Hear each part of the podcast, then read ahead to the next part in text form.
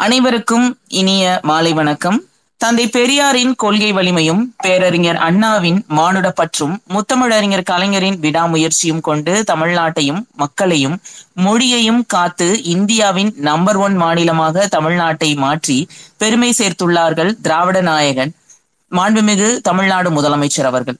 இந்த ஈராண்டில் நூற்றாண்டுகள் கொண்டாடும் வகையில் பல்வேறு திட்டங்களை கழக அரசு செய்து வரும் வேளையில் இரண்டாம் ஆண்டு திராவிட மாதத்தினை கொண்டாடுகிறது கழக தகவல் தொழில்நுட்ப அணி.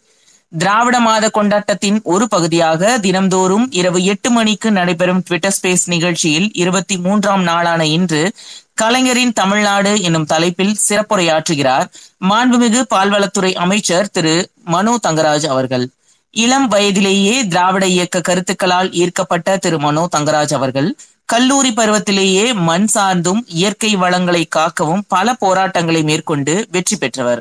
ஆயிரத்தி தொள்ளாயிரத்தி தொண்ணூத்தி ஆறு முதல் இரண்டாயிரத்தி ஆறு வரை மாவட்ட பஞ்சாயத்து தலைவர் இரண்டாயிரத்தி பதினாறு முதல் பத்மநாபபுரம் சட்டமன்ற தொகுதி உறுப்பினர் தகவல் தொழில்நுட்பத்துறை அமைச்சர் தற்போது பால்வளத்துறை அமைச்சர் என கொடுக்கப்படும் அனைத்து பொறுப்புகளிலும் திறம்பட செயலாற்றி வரும் திரு. மனோ தங்கராஜ் அவர்களை சிறப்புரையாற்ற அன்புடன் அழைக்கிறது கழக தகவல் தொழில்நுட்ப அணி.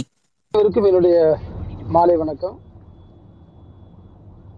திராவிட முன்னேற்ற கழகத்தில் தகவல் தொழில்நுட்ப அணியின் சார்பில் நடைபெறுகின்ற இந்த கூட்டத்தில் கலைஞரின் தமிழ்நாடு என்ற தலைப்பிலே உங்களோடெல்லாம் என்னுடைய கருத்துக்களை பகிர்ந்து கொள்வதில் நான் மகிழ்ச்சி அடைகின்றேன் நாமெல்லாம் இன்றைக்கு கலைஞர் நூறு என்று இந்த ஆண்டு முழுவதும் தலைவர் கலைஞருடைய சிறப்புகளை கொண்டாடி கொண்டிருக்கக்கூடிய ஒரு அற்புதமான சூழல். தலைவர் கலைஞர் அவர்கள் நம்மை விட்டு பிரிந்தாலும் என்றும் நம்முடைய இதயங்களில் நீக்கமர நிறைந்திருக்கிற ஒருவராய். அதை நான் எதை வைத்து சொல்லுகின்றேன் என்று சொன்னால் ஏதோ நம்முடைய கட்சியினுடைய தலைவர் என்ற முறையில் மட்டுமில்லாமல் இது தமிழ் சமூகத்தின் விடுதலைக்காக தமிழ்நாட்டினுடைய முன்னேற்றத்திற்காக ஒரு தொலைநோக்கு பார்வை கொண்ட ஒரு தலைவராக அவர் பணியாற்றி காலத்தால் வெல்ல முடியாத சரித்திரத்தால் அழிக்க முடியாத சாதனைகளை அவர் விட்டு சென்றிருக்கின்றார். எனவேதான் தலைவர் கலைஞர் அவர்களை நாம் எந்த சூழ்நிலையிலும் மறக்க முடியாத அளவிற்கு அவர் நம்மோடு வாழ்ந்து கொண்டிருக்கின்றார். தலைவர் கலைஞர் அவர்கள் உயிரோடு இருந்த காலகட்டத்தில் கூட அவரை பற்றி சொல்லுகிற நேரத்தில் நம்முடைய இயக்கம் ஆட்சியில் இருந்தாலும் இல்லை என்று சொன்னாலும் கலைஞர் அவர்கள் என்றைக்கும் தலைப்பு செய்தியிலே இருப்பார்கள்.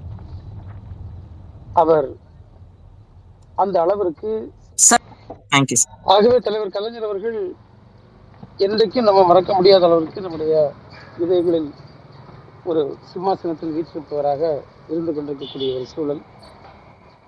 அது ஒரு மிகப்பெரிய சிறப்பு என்றே நான் கருதலாம். தலைவர் கலைஞர் அவர்களை பொறுத்தவரையில் பல்வேறு பரிணாமங்களை கொண்டவர். அவர் அவரை ஒரு குறுகிய வட்டத்திற்குள்ளோ அல்லது ஒரு சில செயலுக்குள்ளோ அவரை நாம் நிறுத்தி வைத்து விட முடியாது. இன்றைக்கு இந்த தேசம் எதிர்கொண்டு கொண்டிருக்கக்கூடிய மிக முக்கியமான பிரச்சனைகள். இப்ப அண்மையில் நடந்த செய்திகளை நம்ம பார்ப்போம்னா நம்முடைய நாடாளுமன்றத்தினுடைய புதிய கட்டிடம் திறந்து வைத்து அங்கே வந்து நாடாளுமன்ற உறுப்பினர்களுக்கு அவர்கள் வழங்கிய அரசமைப்பு சட்டம் குறித்த புத்தகத்தில் கேக்குதமா நான் சோசியலிஸ்ட் மற்றும் செக்குலர் சமதர்மம் மதசார்பற்ற தன்மை என்ற வார்த்தைகள் எடுக்கப்பட்டிருக்கிறது. அதற்கு அடுத்தது மகளிர் மசோதா.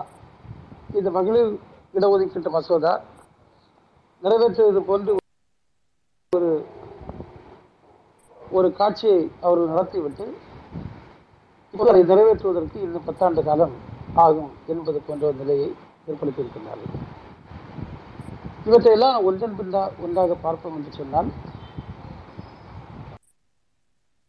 இந்த நாடு எங்க செல்கிறது இந்நாட்டு அரசியல் ஜனநாயக பாதையிலிருந்து தவறி செல்கிறது. இது எங்கு செல்ல முடியும் என்கின்ற கேள்வியெல்லாம் நம்ம முன்னால் இருந்து கொண்டிருக்கிறது தலைவர் கலைஞர் அவர்கள் அவருடைய வாழ்நாள் முழுவதும் நாம் இந்த மூன்று அம்சத்தை வச்சு பார்ப்போம். இன்னைக்கு வந்து சமதர்ம சமூகம். ஏன் இந்திய துணைக்கண்டத்தில் ஒரு சமதர்ம சமூகம் தேவைப்பட்டது என்பது ஒரு மிக முக்கியமான கேள்வி.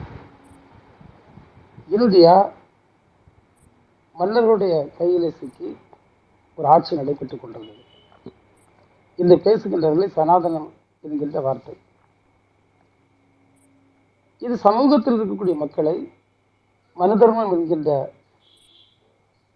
ஒரு தர்மத்தை அல்லது அவர்கள் கூறுகின்ற தர்மம் என்று சொல்லுகின்ற ஒரு தத்துவத்தை அடிப்படையாக வைத்து மனிதர்களை பல்வேறு படிநிலைகளாக பிரித்து அவருடைய கல்வி மறைக்கப்பட்டு அவருடைய உரிமைகள் மறுக்கப்பட்டு எந்த உரிமையும் இல்லாமல் ஒரு உதாரணம் நான் சொல்லுவேன்னா தன்னுடைய ஆடையை அவன் முடிவு செய்ய முடியாது. தன்னுடைய கல்வியை அவன் முடிவு செய்ய முடியாது. அவன் என்ன செய்ய வேண்டும் என்ற தொழிலை அவன் சுதந்திரமாக முடிவு செய்ய முடியாது. நீதிமன்றங்கள் இல்லை சட்டமன்றம் இல்லை நாடாளுமன்றம் இல்லை. நீ இப்படிப்பட்ட நிலைதான் சுதந்திரத்திற்கு முந்தைய இந்தியாவில் இருந்தது. அந்த நிலையில் நாம் சுதந்திரத்தை பெற்ற நேரத்தில்தான் இப்படிப்பட்ட நிலைமையில் இந்த நாடு இருக்கிறது. எனவே இந்த நாடு நிச்சயமாக ஒரு சமதர்மத்தை வலியுறுத்தக்கூடிய நாடாக இருக்க வேண்டும். ஏன்னா சமதர்மம்? அங்கு இல்லை. இந்த கட்டமைப்புகள் இப்படி தான் இருந்தது. சமதர்மம் என்கின்ற வார்த்தை தேவைப்பட்டது அதை கொண்டு வந்திருக்கின்றார்கள். ரெண்டாவது பார்த்தீங்கன்னா எத்தனையோ மதங்கள் இவனுடைய தமிழகத்தை எடுத்துக்கொண்டால் கூட தமிழர்கள் நம்முடைய பூர்வக்குடி மக்கள் பல்வேறு மதங்களை பல்வேறு காலகட்டங்களில் தழுவியிருக்கின்றார்கள் குறிப்பாக சைவம் வைணவம் கானபத்தியம் சாத்தம் இப்படி நம்ம சொல்லிக்கொண்டு போகலாம் மதங்கள். அதுபோக நாட்டார் வழிபாட்டு முறை அம்மன் கோயில் காளி கோயில் போன்ற பல்வேறு வழிபாட்டு முறைகள்.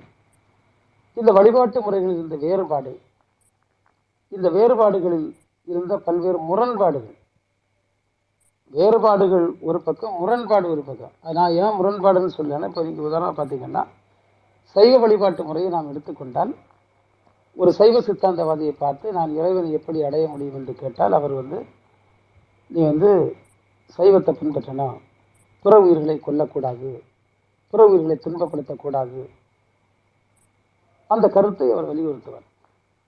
அதே நேரத்தில் ஒரு காளி கோயில் ஒரு அம்மன் கோயிலை வழிபடக்கூடிய ஒருவரிடத்தில் கேட்டால் அவர் கடவுளுக்கு பலி செலுத்த வேண்டும் என்று சொல்லுவார்.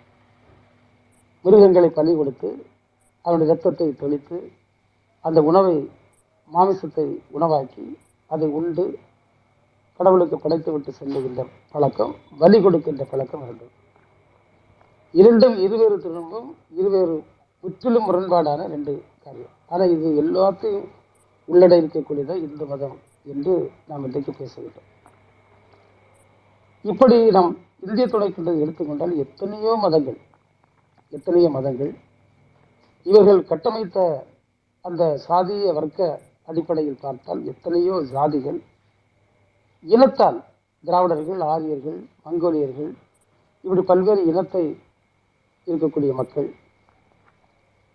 இப்படி ஒரு பன்முகத்தன்மை பல மொழிகள் பேசக்கூடிய மக்கள் வாழ்ந்தார்கள். எனவே தான் இதை வந்து ஒரு மதசார்பற்ற நாடாக கூட வலியுறுத்தி உள்ளடக்கித்தான் நீண்ட நெடும் போராட்டங்களையும் பல்வேறு முயற்சிகளையும் அவர்கள் முன்வைத்து அதைதான் முழக்கமாக வைத்து இயக்கத்தை நடத்தினார்கள். தொடர்ந்து பேரறிஞர் அண்ணா தந்தை பெரியார் நம்முடைய தலைவர் கலைஞர் அவர்கள் அதை தான் தூக்கி பிடித்தார்கள் பெரியார் பல கனவுகளை கண்டார். அண்ணா பல விஷயங்களை பேசினார்.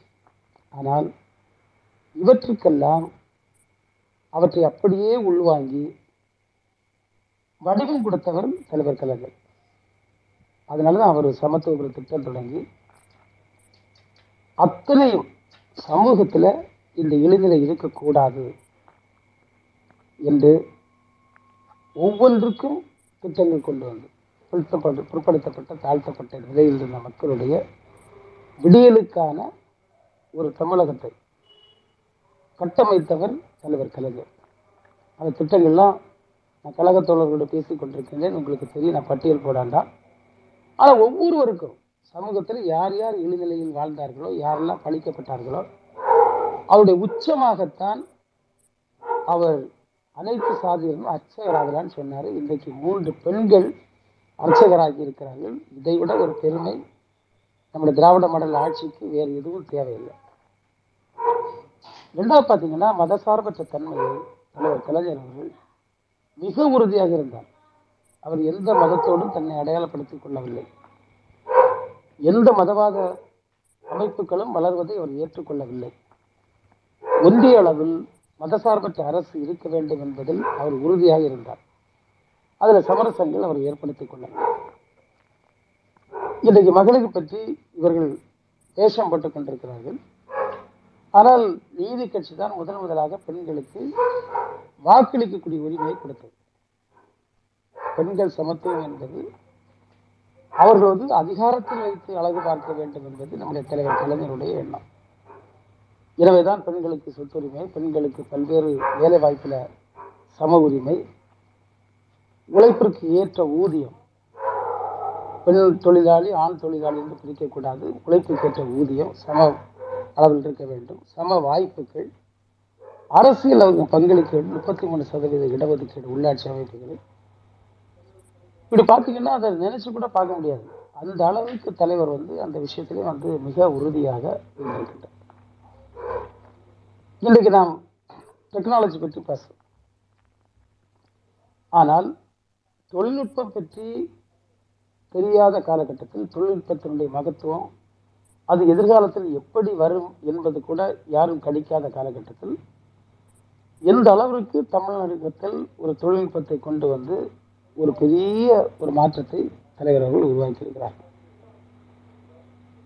நான் ஐடி துறையினுடைய அமைச்சராக பொறுப்பேற்றிருந்த காலகட்டத்தில் படித்து பட்டம் பெற்று இந்த உலகம் முழுவதும் இருக்கக்கூடிய பல்வேறு பொருளாதாரத்தை தெரிந்து கொண்டு அரசியல் நடத்தினவர்கள் கூட அவர்கள் மாநிலங்களில் செய்ய தவறியதை அல்லது செய்ய அவர்கள் எண்ணாததை தலைவர் கலைஞர் அவர்கள் தமிழ்நாட்டில் அவர் ஏற்படுத்தினார்.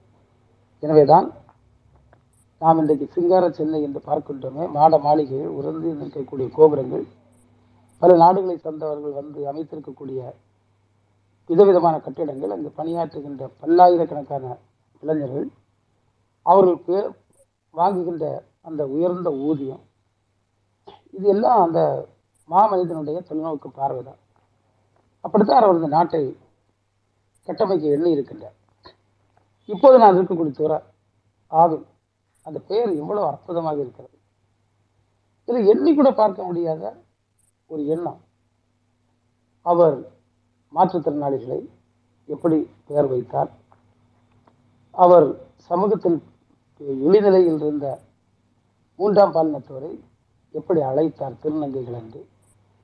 இப்படி ஒவ்வொரு விஷயத்திலையும் பார்த்தீங்கன்னா அவர் தமிழ்நாடு எப்படி இருக்க வேண்டும் என்ற அந்த ஒரு பெற்ற பிள்ளையை ஒரு பேணி காக்கின்ற நேரத்தில் அந்த பிள்ளை என்ன உணவு உண்ண வேண்டும் அந்த பிள்ளை எப்படிப்பட்ட உடை அணிய வேண்டும் அந்த பிள்ளை யாரோடு பழக வேண்டும் எந்த பள்ளிக்கூடத்தில் படிக்க வேண்டும் எதிர்காலத்தில் யாராக வர வேண்டும் என்பதை எல்லாம் பார்த்து பார்த்து பார்த்து ஆங்கிலத்தில் சொன்ன ஒரு ஹோலிஸ்டிக் டெவலப்மெண்ட் ஒரு முழுமையான வளர்ச்சி அதற்கு எப்படி அதை எடுத்து செல்வோமோ அதே போன்று தமிழர்கள் தமிழருடைய நலன் தமிழ்நாடு என்கின்ற அளவில் பார்த்து பார்த்து செய்தவர் நம்முடைய தலைவர் கலைஞர் அவர்கள்.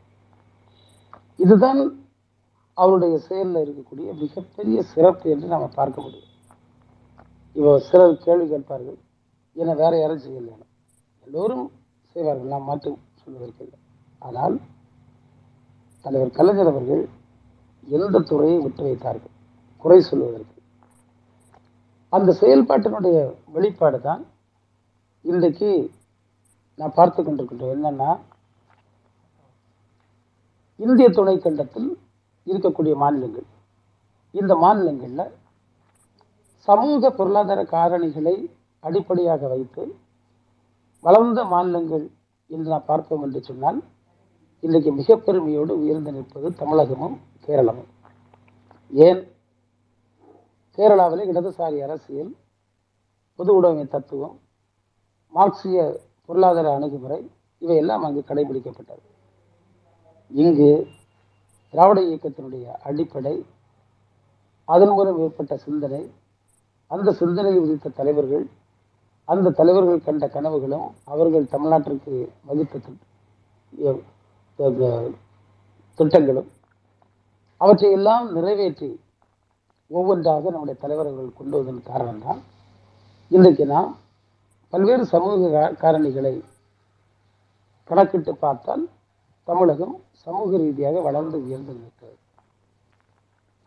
அதே போன்ற பொருளாதாரத்தை நம்ம எடுத்துக்கிட்டோம்னா இப்போ நான் கூட அண்மையில் வந்து மும்பையில் வந்து ஒரு பெரிய நிகழ்ச்சியில் கலந்து கொண்டு உரையாற்றினேன் அங்கே பார்த்தீங்கன்னா நான் ஒரு பொருளாதார பிரச்சனையை பற்றி பேசுகிற நேரத்தில் ஒன்றை வலியுறுத்தினேன். இப்போ நீங்கள் ம மகாராஷ்டிரா மாநிலத்தினுடைய வளர்ச்சியை நீங்கள் எடுத்துக்கொண்டால் அது வந்து மும்பை ரொம்ப வளர்ந்துருக்கும்.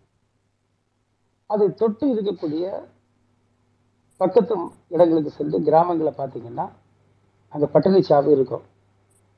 விவசாயி அப்படியே தற்கொலை பண்ணது சம்பவங்கள் பலது பார்க்க முடியும். அதே போன்று அங்கே இருக்கக்கூடிய சாமானிய மக்களுடைய வருவாய் பார்த்திங்கன்னா ரொம்ப குறைவாக இருக்கும். அவனுடைய கல்வி பார்த்தீங்கன்னா ரொம்ப கம்மியாக இருக்கும்.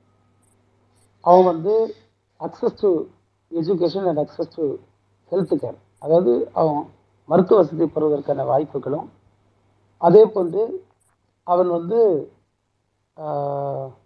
கல்வி கற்பதற்கான வாய்ப்புகள் வந்து ரொம்ப குறைவாக இருக்கும். அப்போது மகாராஷ்டிராவினுடைய பொருளாதாரம் மிகப்பெரிய அளவில் இருந்தாலும் அந்த பொருளாதாரம் என்பது அந்த மும்பை என்கின்ற கார்ப்பரேட் மக்கள் வாழுகின்ற பகுதியோடு முடிந்து விடுகிறது. நாம் தமிழ்நாட்டை எடுத்துக்கொண்டால் தென்கோடி குமரி கேரள எல்லையான களியக்காவலையிலிருந்து நாம் துவங்கி அப்படி நம்முடைய ஆந்திரா எல்லை நம்மோடு இணைக்கின்ற பகுதி வரை நாம் சென்று பார்ப்போம் என்று சொன்னால் திருவள்ளூர் மாவட்டத்தில் கடைசியில் சென்று பார்ப்போம்னா எல்லா இடமுமே இது பகிர்ந்தளிக்கப்பட்டிருக்கும். நீங்கள் கல்வியை எடுத்துக்கிட்டோம்னா தலைவர் கலைஞர் அவர்கள் எவ்வளவு அற்புதமாக திட்டமிட்டிருக்கின்றார். ஒரு கிலோமீட்டர் ரேடியஸுக்கு ஒரு பிரைமரி ஸ்கூல் மூணு கிலோமீட்டர் ரேடியஸுக்கு ஒரு மிடில் ஸ்கூல் ஏழு கிலோமீட்டர் அஞ்சு கிலோமீட்டர் தொலைவிற்கு ஒரு ஹை ஸ்கூல் ஏழு கிலோமீட்டர் தொலைவிற்கு ரேடியஸில் ஒரு ஹையர் செகண்டரி ஸ்கூல் இது எங்கே நடந்திருக்க சாத்தியம்? இந்திய துணைக்கண்டத்தில் தமிழ்நாடும் கேரளாவும் தவிர வேறு எந்த மாநிலத்திலும் இப்படி ஒரு சூழல் இருந்திருக்காது. அது போன்று பொருளாதாரத்துக்கு வருவோம். பொருளாதாரத்துக்கு வந்தோம்னா இதே போன்று தான் நீங்கள் வந்து எந்த கிராமத்தில் சேர்ந்தால் சென்றாலும் அங்கு குறைந்தபட்ச ஒரு கூலி கிடைக்கக்கூடிய ஒரு வாய்ப்பு தமிழ்நாட்டில் இருக்கும். அதில் அந்த டிஸ்பாரிட்டின்னு சொல்லும் அது அந்த அளவிற்கு வடமாநிலங்களில் இருப்பது கொண்டு இங்கே இருப்பதற்கான சாத்தியக்கூறுகளே கிடையாது. இங்கே வந்து விவசாயி நிறைய தற்கொலை பண்ணிட்டான். ஒரு சான் வயிற்றுக்கு உணவில்லாமல் பட்டினி சாவு இருந்தார்கள். இப்படிப்பட்ட செய்திகள் நாம் கேட்பதில்லை. அப்படி ஒரு சூழல் இங்கு இல்லை. இதையும் தாண்டி பசியோடு அல்லது வறுமையோடு இருக்கக்கூடிய மக்கள் அவர்களுக்கு வருவாய் இல்லை என்றால் அவர்களை பாதுகாக்க வேண்டும் என்பதுதான் பல சமூக பாதுகாப்பு திட்டங்களை தலைவர் கலைஞர் ஒன்றன் பின்று ஒன்றாக அறிமுகப்படுத்தினார். அதை பின்தொடர்ந்து இன்றைக்கு நம்முடைய தலைவர் அவர்கள் மாண்பு முதல்வர் அவர்கள் அவற்றுக்கெல்லாம் மெருகூட்டுகின்ற விதத்தில் இன்றைக்கு பல்வேறு திட்டங்களை நமக்கு தந்து கொண்டிருக்கிறார். இது வந்து ஒரு விவாதத்தை சிலர் முன்வைக்கிறார்கள்.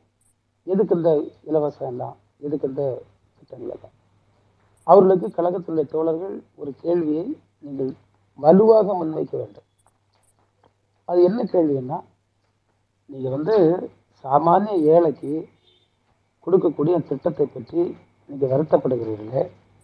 ஏன் உங்களுடைய ஆதங்கமும் உங்களுடைய கோபமும் கோடானு கோடி பணம் கார்ப்பரேட்டுகளுக்கு வரி தள்ளுபடி வட்டி தள்ளுபடி கடன் தள்ளுபடி பல்வேறு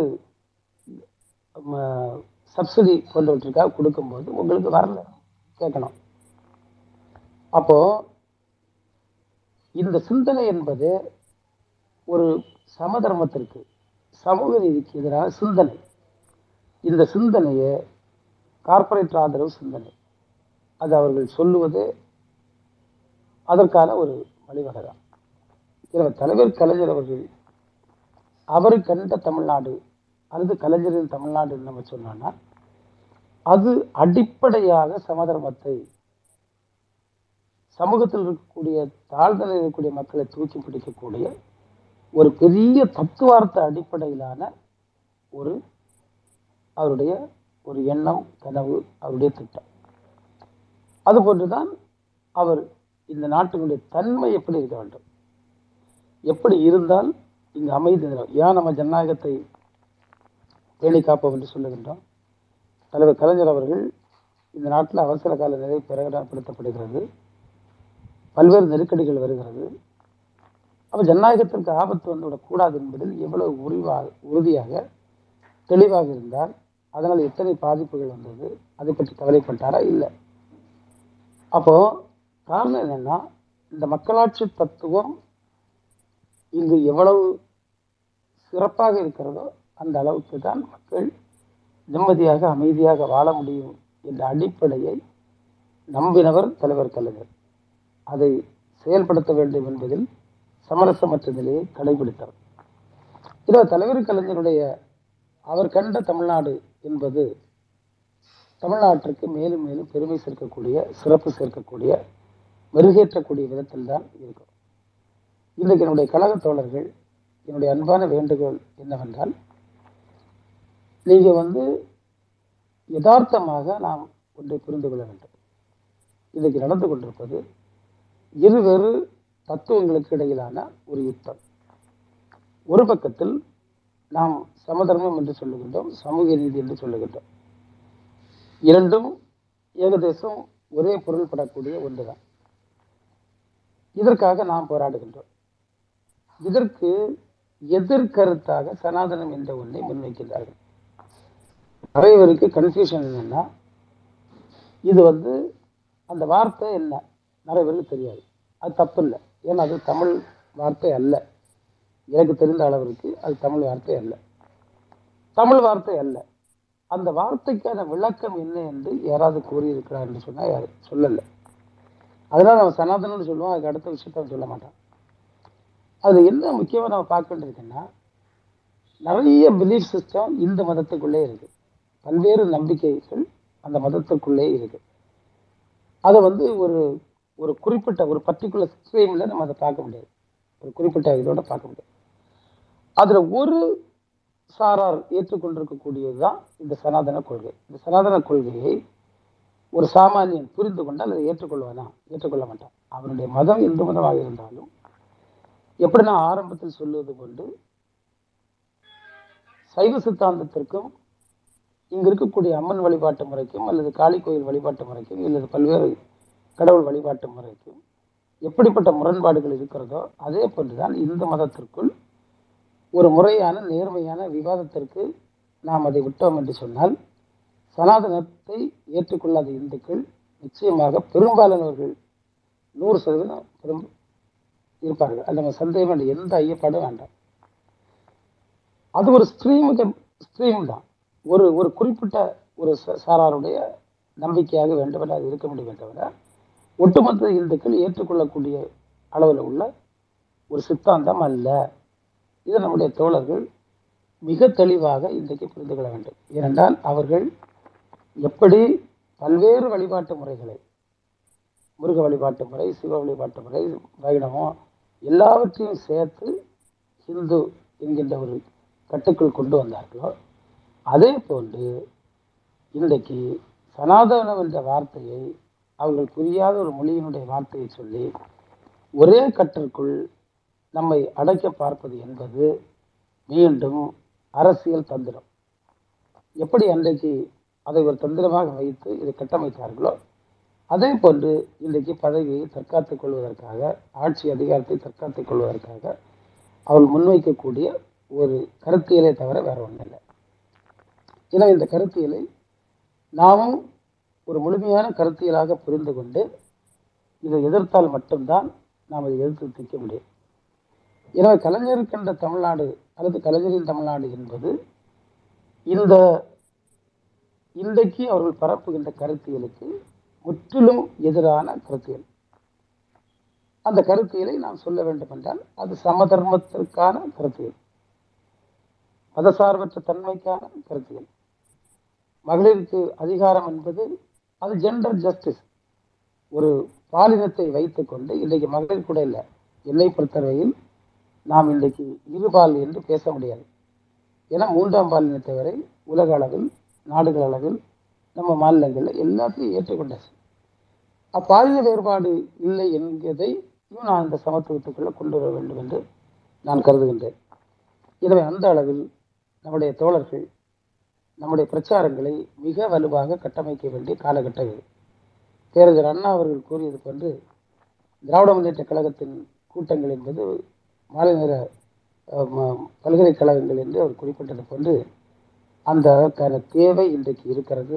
நம்முடைய தோழர்கள் ஒவ்வொருவரும் தங்களுடைய சந்தேகங்களை இயக்கத்தின் சித்தாந்த தெரிந்தவர்களோடு கேட்டு நீங்கள் தெரிந்து கொண்டு அல்லது புத்தகங்கள் படித்து தெரிந்து கொண்டு அந்த பிரச்சாரங்களை நீங்கள் கொண்டு செல்ல வேண்டும். ஆர்எஸ்எஸ் என்கின்ற கொடூர அமைப்பு பாஜகவை பற்றி தலைவர் கலைஞர் அவர்கள் சொன்னார்கள். அது ஒரு அக்டோபஸ் போன்றது அதப்படி காலில் நம்மளை சிக்கிட்டு அசைய விடாது. அதுக்கு ஒரு சின்ன நீங்கள் ஒரு சிந்தனைக்காக நான் சொல்லுகின்றேன். இன்றைக்கும் பாஜகவினுடைய வாக்கு வங்கி ஆர்எஸ்எஸ் உடைய அடியாட்கள் யார் என்றால் சமூகத்தில் மிகவும் பிற்பட்ட நிலையில் தாழ்த்தப்பட்ட நிலையில் இருக்கக்கூடிய மக்களும் அவருடைய வாக்கு வங்கியும் தான். முயற்சிகளை நான் மேல்தான் சால சிறந்த ஒன்றாக இருக்கும் என்று கூறிவிட்டு உங்களுடைய கேள்விகளுக்காக நான் என்னுடைய உரையை நிறைவு செய்கின்றேன் சி- சிறப்பான முறையில உங்களுக்கே உரிய அந்த பாணியில? ரொம்ப அமைதியான முறையில ஆம், நீங்க கேட்டுட்டு இருந்தீங்களா? ஆமா. அது எப்படி கேட்காம இருப்போம் அண்ணன் வரும்போது. ரொம்ப அமைதியான முறையில அது அந்த ஒரு- ஆரவாரம் இல்லாம ஒரே அந்த ஒரு ஒரு ஒரு இதுன்னு சொல்லுவாங்க. அது என்ன? சினிமா பாஷையில ஒரு இது சொல்லுவாங்க. ஒரு ஒரே ஆற்றொழுக்கு ஆற்றொழுக்காக பேசுவது. ஆற்றொழுக்கா அது இல்லைன்னா சினிமாவில் இந்த டப்பிங்கில் ஒன்று சொல்லுவாங்கண்ணே. அந்த டோன் மாறாம அந்த ஒரு லைன் பிடிக்கிறதுன்னு ஒன்று சொல்லுவாங்க. அது அதாவது பயங்கர உக்கிரமான ஒரு மேட்டர் சொல்லும் போதும் ஒரே லிப் லிப் மூமெண்ட்டுக்கு லிப் மூமெண்ட்டுக்கு சிங்க் ஆகிறது. இல்ல இல்ல. ரொம்ப ஒரே பேட்டர்ன்ல ரொம்ப ஆரவாரம் இல்லாம ரொம்ப அழட்டிக்காம ரொம்ப அமைதியான முறையில எல்லாத்தையுமே அஹ் ரொம்ப டென்ஷனான மேட்டர் இருந்தால் கூட அதுவும் அதே டோன்ல தான் இருக்கும். ரொம்ப சிறப்பான ஒரு மேட்டர் இருந்தாலும் அதுவும் அதே டோன்ல அமைதியான முறையில் இருக்கும். ரொம்ப அற்புதமான ஒரு என்ன எப்பவுமே உங்கள் உரையை கேட்கறது ஒரு ரொம்ப சுவாரஸ்யமாக இருக்கும். எனவே வந்து கலந்து கொண்டு எங்கள் இந்த இந்த இந்த நிகழ்ச்சியை சிறப்பித்தமைக்கு முதலில் எனது ஆர்வீர் அண்ணன் அவர்களுக்கு அமைச்சர் அவர்களுக்கு எனது நன்றி. குறிப்பாக அண்ணன் சொல்லும்போது ரொம்ப அழகாக ஒன்று சொன்னார். வளர்ச்சி பகிர்ந்தளிக்கப்பட்டது அப்படின்னாரு. பரவலாக்கப்பட்ட வளர்ச்சின்னு நான் தலைவர் சொல்லுவார் சிஎம் சொல்லுவாங்க. அப்போ நம்ம நோக்கமே பரவலாக்கப்பட்ட வளர்ச்சி. அந்த பரவலாக்கப்பட்ட வளர்ச்சி எப்படி தேர்ந்தெடுக்கப்பட்டு பின்தங்கிய மாவட்டங்களுக்கெல்லாம் பகிர்ந்து அளிக்கப்பட்டது என்பதை ரொம்ப அந்த அந்த வார்த்தை தேர்வு வந்து மிக சிறப்பானதுன்னு ஆஹ் சொன்னீங்க அது அதுதான் திராவிட மாடல் ஆட்சி.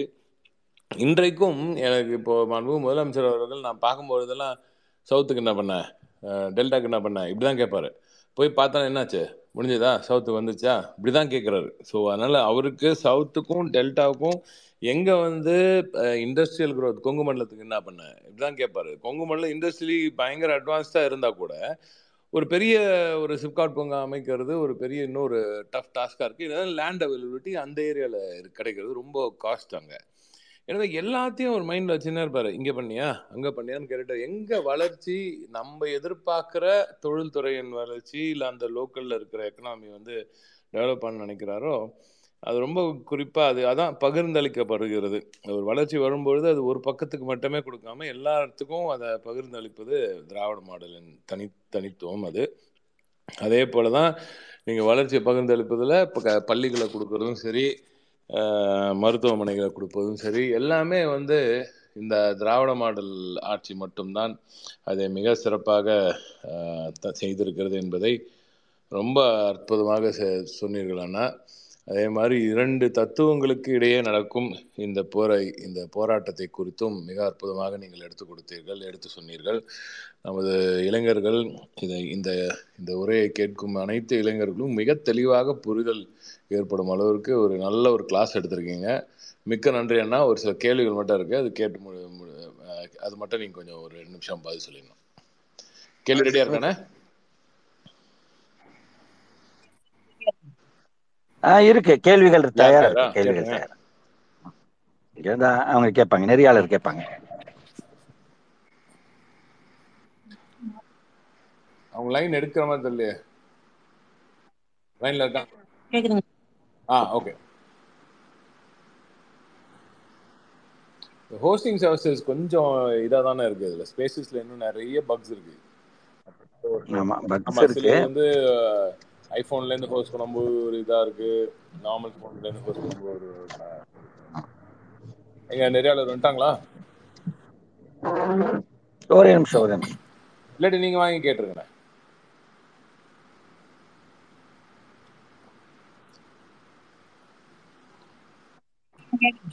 ஆ. நாட்டு பால் உற்பத்தியை ஊக்குவிக்க ஆவி நிறுவனம் சில்லறை வணிகத்தை தொடங்க ஏதாவது புதிய திட்டம் நமது அரசிடம் உள்ளதா? எம். யுவராஜன் ஈரோடு மாவட்டத்தில் இருந்து கேள்வி கேட்டிருக்காருங்க சார். இப்போ ஆவின் வந்து ஒரு புதிய பரிணாமத்தை விரைவில் எட்டும். அதை நான் வந்து தீர்க்கமாக என்னால் சொல்ல முடியும். காரணம் வந்து கடந்த பத்தாண்டுகளில் பல்வேறு நிர்வாக சீர்கேடுகளை அவர்கள் உருவாக்கி வைத்திருந்தார்கள். நான் அதை குறை சொல்வதற்காக சொல்லவில்லை. அவங்களுக்கு முடிஞ்சது அவ்வளோதான் அதை அவங்க பண்ணியிருக்காங்க. ஆனால் இப்போ வந்து பெரிய மாற்றங்கள் நாங்கள் அங்கே உருவாக்கி கொண்டிருக்கின்றோம். ஒரு குறிப்பாக பார்த்தீங்கன்னா இப்போ நாங்கள் வணிகத்தை வந்து ரெண்டாவது கட்டமாக தான் வச்சுருக்கோம் ஏன்னா எங்களுக்கு இந்த டிமாண்ட் அண்ட் சப்ளைன்னு சொல்லுவோம். அது ப்ராப்பராக மேட்ச் ஆகலை. எங்களுக்கு வந்து எவ்வளவும் சப்ளை பண்ண சேல் பண்ணக்கூடிய வாய்ப்புகள் இருக்குது ஆனால் நமக்கு பால் கொள்முதல் வந்து அதிகரிக்கணும். பால் கொள்முதல் அதிகரிக்கணும்னா கடந்த பத்து வருஷமாக அவங்க வந்து பால் உற்பத்தியை பெருக்குவதற்கான நடவடிக்கைகள் எடுக்கலை. அது படிப்படியாக பால் உற்பத்தி என்பது குறைந்திருக்கிறது. இப்போ நீங்கள் வந்து நம்ம ஜிடிபி கிராஸ் டொமஸ்டிக் ப்ராடக்ட்னு சொல்லுவோம். அது வந்து இப்போ பார்த்தீங்கன்னா நம்முடைய அன்பு சகோதரர் அவர் டிஆர்பி அவர்கள் வைத்திருக்கக்கூடிய தொழில்துறை ஒரு மிகப்பெரிய பங்களிப்பை கொடுக்குது. அதே போன்று நான் பொறுப்பு வகித்திருந்த ஐடி துறை அது மூலமாக சர்வீஸ் செக்டார் மூலமாக நிறைய பங்களிப்பு வருது. அதே போன்று இந்த துறையிலையும் வந்திருக்கணும். இது விவசாயத்தில். ஆனால் விவசாயம் வந்து படிப்படியாக கீழே இறங்குனதை இவங்க கவனிக்கல. அதில் உற்பத்தி வந்து கம்மியாக இருக்குது இப்போ நாங்கள் வந்து ரொம்ப தீவிரமாக பால் உற்பத்தியை பெருக்குவதற்கு மிகப்பெரிய முயற்சிகள் எடுத்துக்கொண்டிருக்கின்றோம் அதே நேரத்தில் நம்முடைய வணிகத்தை பெருக்குவதற்கும் எடுத்திருக்கோம். போன மாதம் பார்த்தீங்கன்னா எட்டு சதவீத வளர்ச்சி வியாபாரத்தில் நமக்கு அதிக அதிகப்படுத்தியிருக்கு அதை ஒரே அடியாக ஜம்பிங்கில் ஒரு நூறு மடங்கு கூட்ட முடியுமானா அதற்கு நாங்கள் வந்து ப்ரொடக்ஷனை வந்து கான்சென்ட்ரேட் பண்ணிட்டு தான் பண்ண முடியும். கொஞ்சம் பேலன்ஸ்டாக தான் போக முடியும். இப்போ ரொம்ப தீவிரமாக நான் கவனித்து வருகின்றேன். நிச்சயமாக வருகின்ற காலகட்டங்களில் எங்கே பார்த்தாலும் ஆவின் நம்முடைய இருக்கக்கூடிய நிலைமைக்கு நம்ம அதற்கான இது பிஸ்னஸ் ஸ்ட்ராட்டஜி நம்ம ஒர்க் அவுட் பண்ணி கொண்டுரும் நிச்சயமாக நல்லா வந்துடும்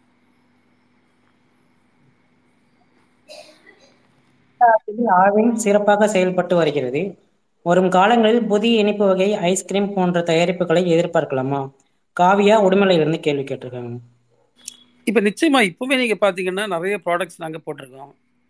எல்லா ப்ராடக்ட்ஸ்க்கு வந்து இப்போ நான் வந்து பொருட்படுத்த பிறகு ஒரு ஸ்டாண்டர்ட் ஆப்ரேட்டிங் ப்ரொசீஜர்ஸ் கொண்டு வந்தது. குவாலிட்டி எல்லாம் ஹண்ட்ரட் பர்சன்ட் ஹைஜீனிக்காக குவாலிட்டேட்டிவாக நம்ம அதை வந்து பண்ணோம். இனி ஹெல்த்து ஒரு பெரிய இஷ்யூவாக இருந்துகிட்ருக்கனால அதையும் மனசில் வச்சு நல்ல ப்ராடக்ட்ஸ் இன்ட்ரடியூஸ் பண்ணக்கூடிய வாய்ப்புகள் இருக்கிறது. இப்போ இந்த ட்ரிப் கூட நீங்கள் பார்த்தீங்கன்னா நாங்கள் தீபாவளிக்கு ப்ரிப்பரேஷன்ஸ் எல்லாம் ரொம்ப நல்லா போயிட்டுருக்குது. குவாலிட்டி அஷூரன்ஸ் எங்களுடைய ஒரு முக்கியமான ஆஸ்பெக்ட்டு ஏன்னா இப்போ கூட நீங்கள் பார்த்தீங்கன்னா நம்ம ப்ரீமியம் ஐஸ்கிரீம்ஸ் எல்லாம் ரொம்ப நல்ல டேஸ்ட்டாக இருக்குன்னு என்னோட பல ஃபீட்பேக்ஸ் எங்களுக்கு கிடச்சிருக்குது. இப்போ இருக்கக்கூடிய ஐஸ்கிரீம்ஸ் கூட பார்த்தீங்கன்னா நல்ல டேஸ்டியாக இருக்குது. முன்னால் வந்து சப்ளை செயினில் வந்து அந்த கோல்ட் செயின் மெயின்டெனன்ஸ் வந்து ப்ராப்பராக அவங்க பண்ணல. இப்போ நான் அதை வந்து ரொம்ப ஃபோக்கஸ்டாக கவனித்த பிறகு நம்ம குவாலிட்டிஸில் ரொம்ப ஃபீட்பேக் நல்லா வந்துட்டுருக்குது. நிச்சயமாக நம்ம காம்படிட்டிவாக நம்ம மார்க்கெட்டில் நல்ல ஒரு பிளேயராக இருந்துகிட்ருக்கோம் அதை இன்னும் என்ஹான்ஸ் பண்ணோம். புதிய ப்ராடக்ட்ஸ் தேவைப்பட்டு நம்ம கொடுப்போம். ஏன்னா என்னுடைய நோக்கமெல்லாம் இதை வந்து ரொம்ப நல்லா பண்ணிக்கிட்டு அல்டிமேட்டாக இதுக்கு நோக்கமே வந்து விவசாயிகளை கை கொடுப்பது தான் அவங்களுக்கு கடந்த காலகட்டங்களை இன்சென்டிவைஸ் பண்ண தவறிட்டாங்க. அவங்கள இன்சென்டிவைஸ் பண்ணணும். அதுக்கு நாங்கள் நல்ல ப்ராடக்ட் சேல்ஸில் போனால் தான் நாங்கள் அதை பண்ண முடியும். அதுக்காக ஸ்ட்ராட்டஜி ஒர்க் அவுட் பண்ணி பண்ணிகிட்ருக்கோம்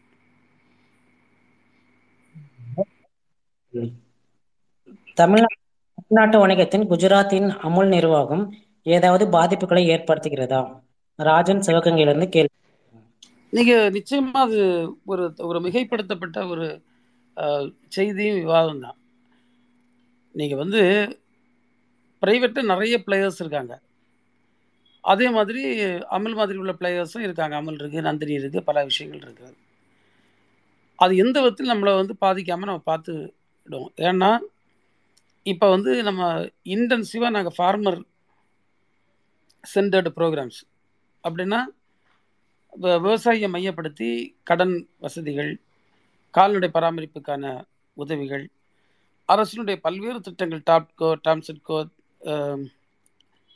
டாப்செட்கோ அது டிக் மூலமாக மகளிர் திட்டம் மூலமாக அவர்களுக்கு பல்வேறு மானியங்கள் பெற்று கடன் வசதி கொடுக்கக்கூடியது. இன்சமினேஷன் போன்றவையெல்லாம் டோர் ஸ்டெப்பில் போய் பண்ணி கொடுக்குது. கேட்டில் கேர் நிறைய கேம்ப்ஸ் எல்லாம் நடத்துது. அதே போன்று பார்த்திங்கன்னா இப்போ அந்த ப்ரீடு நல்ல ப்ரீடு நம்ம நாட்டு ப்ரீடில் கூட நல்ல இனங்கள் வருவதற்கான முயற்சிகள் இளைஞர்கள் பண்ணுவதற்கு அந்த சிறு பண்ணைகள் வைப்பதற்கான உதவிகள்னு ஒரு மேசிவாக நம்ம போகிறோம் அதே மாதிரி இன்சூரன்ஸ் இதெல்லாம் வந்து பழைய காலத்தில் அவங்க கவனிக்கல. அதில் இதெல்லாம் நம்ம போகிறனால நிச்சயமாக வந்து நமக்கு அது ஒரு த்ரெட்டாகவே இருக்காது. இப்போ நம்மவே ப்ராடக்ட்ஸ் எல்லாம் நல்லா ஸ்டடி பண்ணோன்னா இப்போ இன்டர்நேஷ்னல் மார்க்கெட்ஸ்லேருந்து எனக்கு நிறைய டிமாண்ட் வருது. பட் நம்ம சப்ளை பண்ணக்கு முடியாது. நாங்கள் ஃபஸ்ட்டு ப்ரையாரிட்டியில் தமிழ்நாடை வந்து கம்ப்ளீட்டாக கவர் பண்ணி சப்ளை செயினில் எந்த பிரச்சனையும் வந்து விடக்கூடாது என்பதை கவனிச்சிட்டு இருக்கோம். அது சரி பண்ணோம்னா அமுல் மாதிரி நம்ம அதர் ஸ்டேட்ஸுக்கும் இன்டர்நேஷ்னல் மார்க்கெட்டுக்கும் நிச்சயமாக நம்ம பிஸ்னஸை எக்ஸ்பேண்ட் பண்ணோம். அதுக்கான ஸ்கோப் இருக்குது அதுக்கான வழிமுறைகளை நான் இப்போதே ஆராய்ந்து வருகின்றேன்.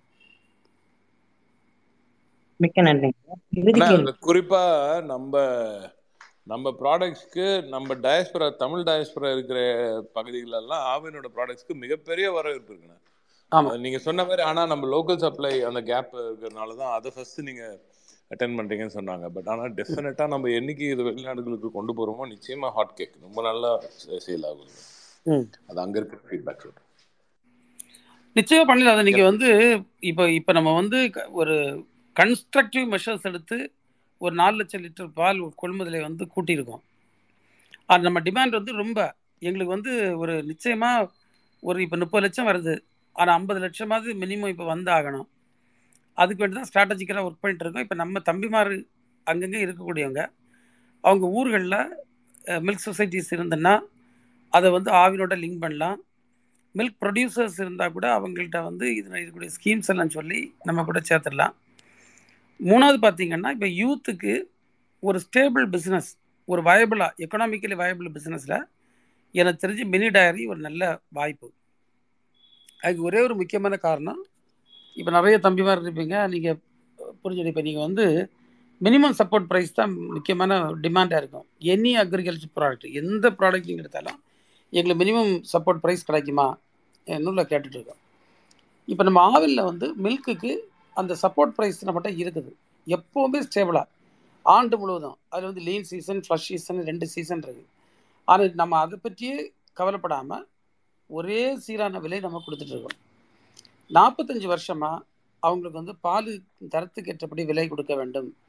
அதற்கு மிஷின்ஸ் போட்டு அளந்து தரணும்னு கேட்டாங்க. அது கொடுக்கப்படலை. இப்போ நம்ம வந்து தீவிரமாக கொடுக்க தொடங்கிட்டோம். More than fifty percent cover பண்ணிட்டேன். மீதி ஃபிஃப்டியை கவர் பண்ணதுக்கு தீவிரமான வேலை நடக்குது. அது வந்த பிறகு விவசாயிக்கு ஓரளவுக்கு விலை கிடைக்குது. அவன் விவசாயி ஹாப்பி ஆகிட்டான் ஏன்னா இருபத்தேழு இருபத்தி எட்டுன்னு கிடச்சிட்டு இருந்த பணம் இப்போ முப்பத்தி மூணு முப்பத்தி நாலு வர வாங்கக்கூடிய நிலைமை வந்திருக்கு. ஏன்னா ஸ்பாட் அக்னாலஜ்மெண்ட் அதாவது அந்த இடத்துலையே அந்த பாலை தரத்தை பரிசோதனையிட்டு அதிலேயே அவங்களுக்கு ரசீது வழங்குகின்ற திட்டத்தை நான் செயல்படுத்தி இருக்கின்றேன். அது ஒரு மிகப்பெரிய வரவேற்பை பெற்றிருக்கின்றது. அது போன்று பணம் இங்கே அவங்க கொடுக்கறதுக்கு எந்த பயமும் இல்லை.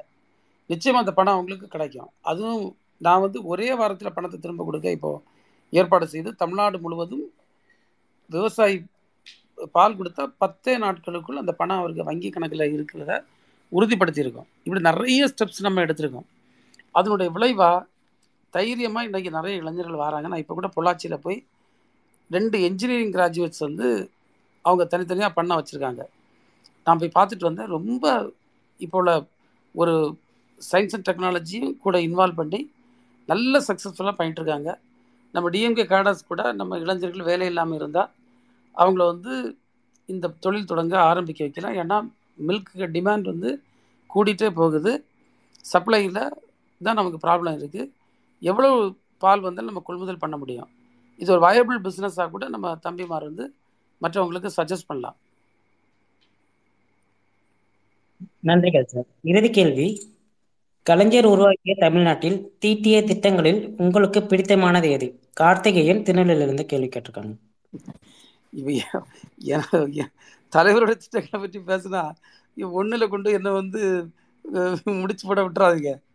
எனக்கு வந்து எல்லாமே பிடிக்கும். நான் தான் உங்கள்கிட்ட சொன்னேன் நீங்கள் வந்து இன்னைக்கு இருக்கிற டெக்னாலஜி தொடங்கி அவர் வந்து ஒரு சாமானியனுடைய ஒரு சின்ன விஷயம் வர சிந்தித்து செயல்படுத்தணும் செ- தலைவர் அது எப்படி நான் பட்டியல் போட முடியும்? இப்போ வந்து சமத்தபுரத்தை சொல்லுவேனா? இல்லை ஐடி பார்க்ஸை சொல்லுவேனா? இல்லை பெரிய பெரிய ஃபோர்ட் ஹுண்டாய் கம்பெனிஸ் வந்ததை சொல்ல முடியுமா? இல்லை கல்வியை இவ்வளோ பரவலாக்கினா சொல்ல முடியும்? எல்லாமே தலைவருடைய சிறப்பு தான். நம்ம அதை அவர் ஒரு சின்ன இதுக்குள்ளே தலைவரை கொண்டு முடியாது. தலைவருடைய பரிணாமம் என்பது மிகப்பெரிய பறந்து விருந்துப்பட்ட ஒன்று. அதில் ஒவ்வொன்றிலும் நான் ரசிக்கக்கூடிய நான் போற்றக்கூடிய நான் புகழக்கூடிய விஷயங்கள் அதில் இருப்பது என்பது தான் கலைஞருடைய தமிழ்நாடு என்பதன் சிறப்பே அதுதான். அது அவர் he cannot be confine to one or two areas ஒரு பெரிய ஒரு டைவர்சிஃபைடு ஏரியாஸில் அவருடைய ஆக்டிவிட்டீஸ் இருக்குது. அது பெரிய விஷயம். அவர் நம்முடைய மொழிக்கு அவர் கான்ட்ரிபியூட் பண்ணியிருக்குது எவ்வளோ பெரிய விஷயம்? சாதாரண விஷயமா? நீங்கள் தலைவருடைய மூளை வந்து எப்படி வேலை செய்யணும் உள்ளதுக்கு ஒரு உதாரணம் உங்களை சொல்ல நீங்கள் வந்து கன்னியாகுமரியில் பார்த்தீங்கன்னா கன்னியாகுமரியில் போனால் விவேகானந்தர் பாறை இருக்கும். அந்த இடத்த கண்டுபிடிச்சு அதுக்கு பக்கத்தில் ஐயன் வள்ளுவனுடைய ஒரு அற்புதமான சிலையை நிறுவி உலகத்துக்கே பறைசாட்டினார் யார் வந்தாலும் இது என்னன்னு கேட்டுக்கிட்டு அப்படியே இது ஒரு தமிழ் பயிற்று இவ்வளோ இது எழுதியிருக்காரு. அவர் வந்து சமத்துவத்தை பேசியிருக்கிறார். இதுதான் அவருடைய தாட் ப்ராசஸ் அப்படி எதை நம்ம சொல்ல முடியும்? ஒவ்வொன்றையும் சொல்ல முடியும். அந்த கேள்விக்கு நன்றி. ஆனால் எனக்கு அதுக்கு பதில் வந்து ஒன்றை சொல்ல என்னட்ட பதில் இல்லை. திராவிட மாதத்தின் சார்பாக தொடர்ச்சியாக நடைபெற்று வரும் இந்த ட்விட்டர் ஸ்பேஸ் நிகழ்ச்சியில் இன்றைக்கு கலந்து கொண்டு கலைஞரின் தமிழ்நாடு என்ற தலைப்பில் மிக மிக அருமையாக இன்றைய சூழ்நிலையில் நாட்டை எதிர்நோக்கி இருக்கும் மிகப்பெரிய சவால்களுக்கு போராட்டங்களுக்கு கலைஞரின் பார்வையில் மிக சரியான தீர்வுகளையும் க- கலைஞரின் தமிழ்நாடு நாட்டின் மதவாத அரசியலிலிருந்து எப்படி வேறுபட்டு நிற்கிறதுங்கிறதையும் வந்து அண்ணன் மிக தெளிவாக எடுத்து சொன்னாங்க.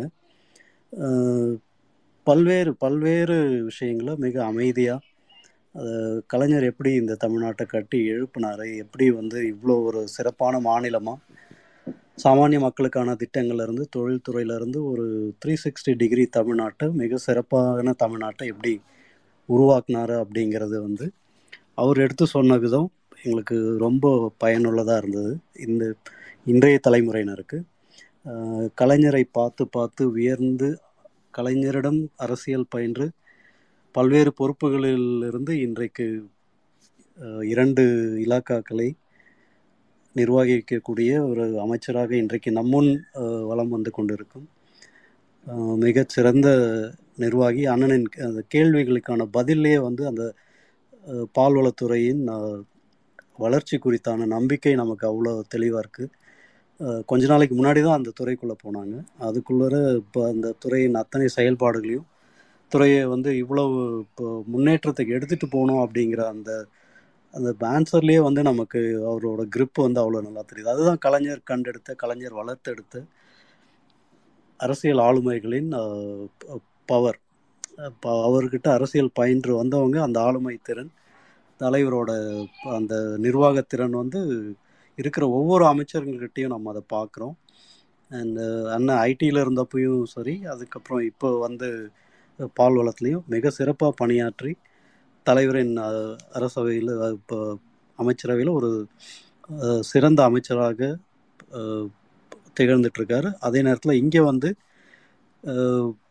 மாண்புமிகு தொழில்துறை அமைச்சர் எங்கள் செயலாளரோட முன்னெடுப்பில் இது இரண்டாம் ஆண்டு மிக சிறப்பாக பல்வேறு அமைச்சர்கள் வந்து கலந்து கொண்டு தினமும் அவர்களின் கருத்துக்களை பகிர்ந்து கொள்கின்ற ஒரு தளமாக மக்களுடன் நேரடியாக உரையாடுகின்ற ஒரு தளமாக கலைஞரின் நம் தலைவரின் அரசின் திராவிட கருத்தியலின் திராவிட வரலாற்றின் பல்வேறு செய்திகளை மக்களுடன் நேரடியாக பகிர்ந்து கொள்கிற ஒரு தளமாக இந்த ட்விட்டர் ஸ்பேஸ் அமைந்திருக்கிறது. அந்த அவருடைய முன்னெடுப்பில் அது முன்னெடுப்பு மட்டும் இல்லாமல் எங்கள் செயலாளர் ஒவ்வொரு மீட்டிங்லேயும் வந்து அதில் கலந்துக்கிட்டு வர்ற அமைச்சர்களுக்காகட்டும் பேச்சாளர்களுக்காகட்டும் ஒரு சிறந்த ஒரு அந்த இடத்துல அவர் வந்து இப்போ கலந்துக்கிட்டு எங்களுக்கும் அது பெரிய ஊக்கமாக இருக்குது நாங்களும் வந்து கலந்துக்கிட்டு அந்த இப்போ அமைச்சர்களோட பேச்சை கருத்தை தெரிஞ்சுக்கிட்டு இப்போ கட்சி கட்சியோட வளர் வளர்ச்சிக்கு வந்து அதை பயன்படுத்தணும் அப்படிங்கிறது வந்து எங்களுக்கு மிகப்பெரிய ஊக்கமாக இருக்குது அந்த வகையில் எங்களுக்கு வந்து ஒரு முன்னோடியாக எங்கள் செயலாளர் இருக்கிறது we are very happy about it அண்ணா உங்களோட கருத்துக்கள் உங்களோட இப்போ இன்னைக்கு நீங்கள் பகிர்ந்துக்கிட்ட கருத்துக்கள் நீங்கள் வழங்கிய அறிவுரைகள் ஆனால் எல்லாமே வந்து நம்ம கட்சியினருக்கும் பொதுமக்களுக்கும் மிக பயனுள்ளதாக இருந்தது. மிக்க நன்றி. அடுத்த ஆண்டும் இது இன்னும் சிறப்பாக நடக்கும். அடுத்த ஆண்டும் நீங்கள் வந்து இந்த நிகழ்வில் கலந்துக்கணும் அப்படின்னு கேட்டுக்கிறோம். க- கழக தகவல் தொழில்நுட்ப அணியின் சார்பாக எங்களோட நன்றியை தெரிவிச்சுக்கிறோம் நன்றி.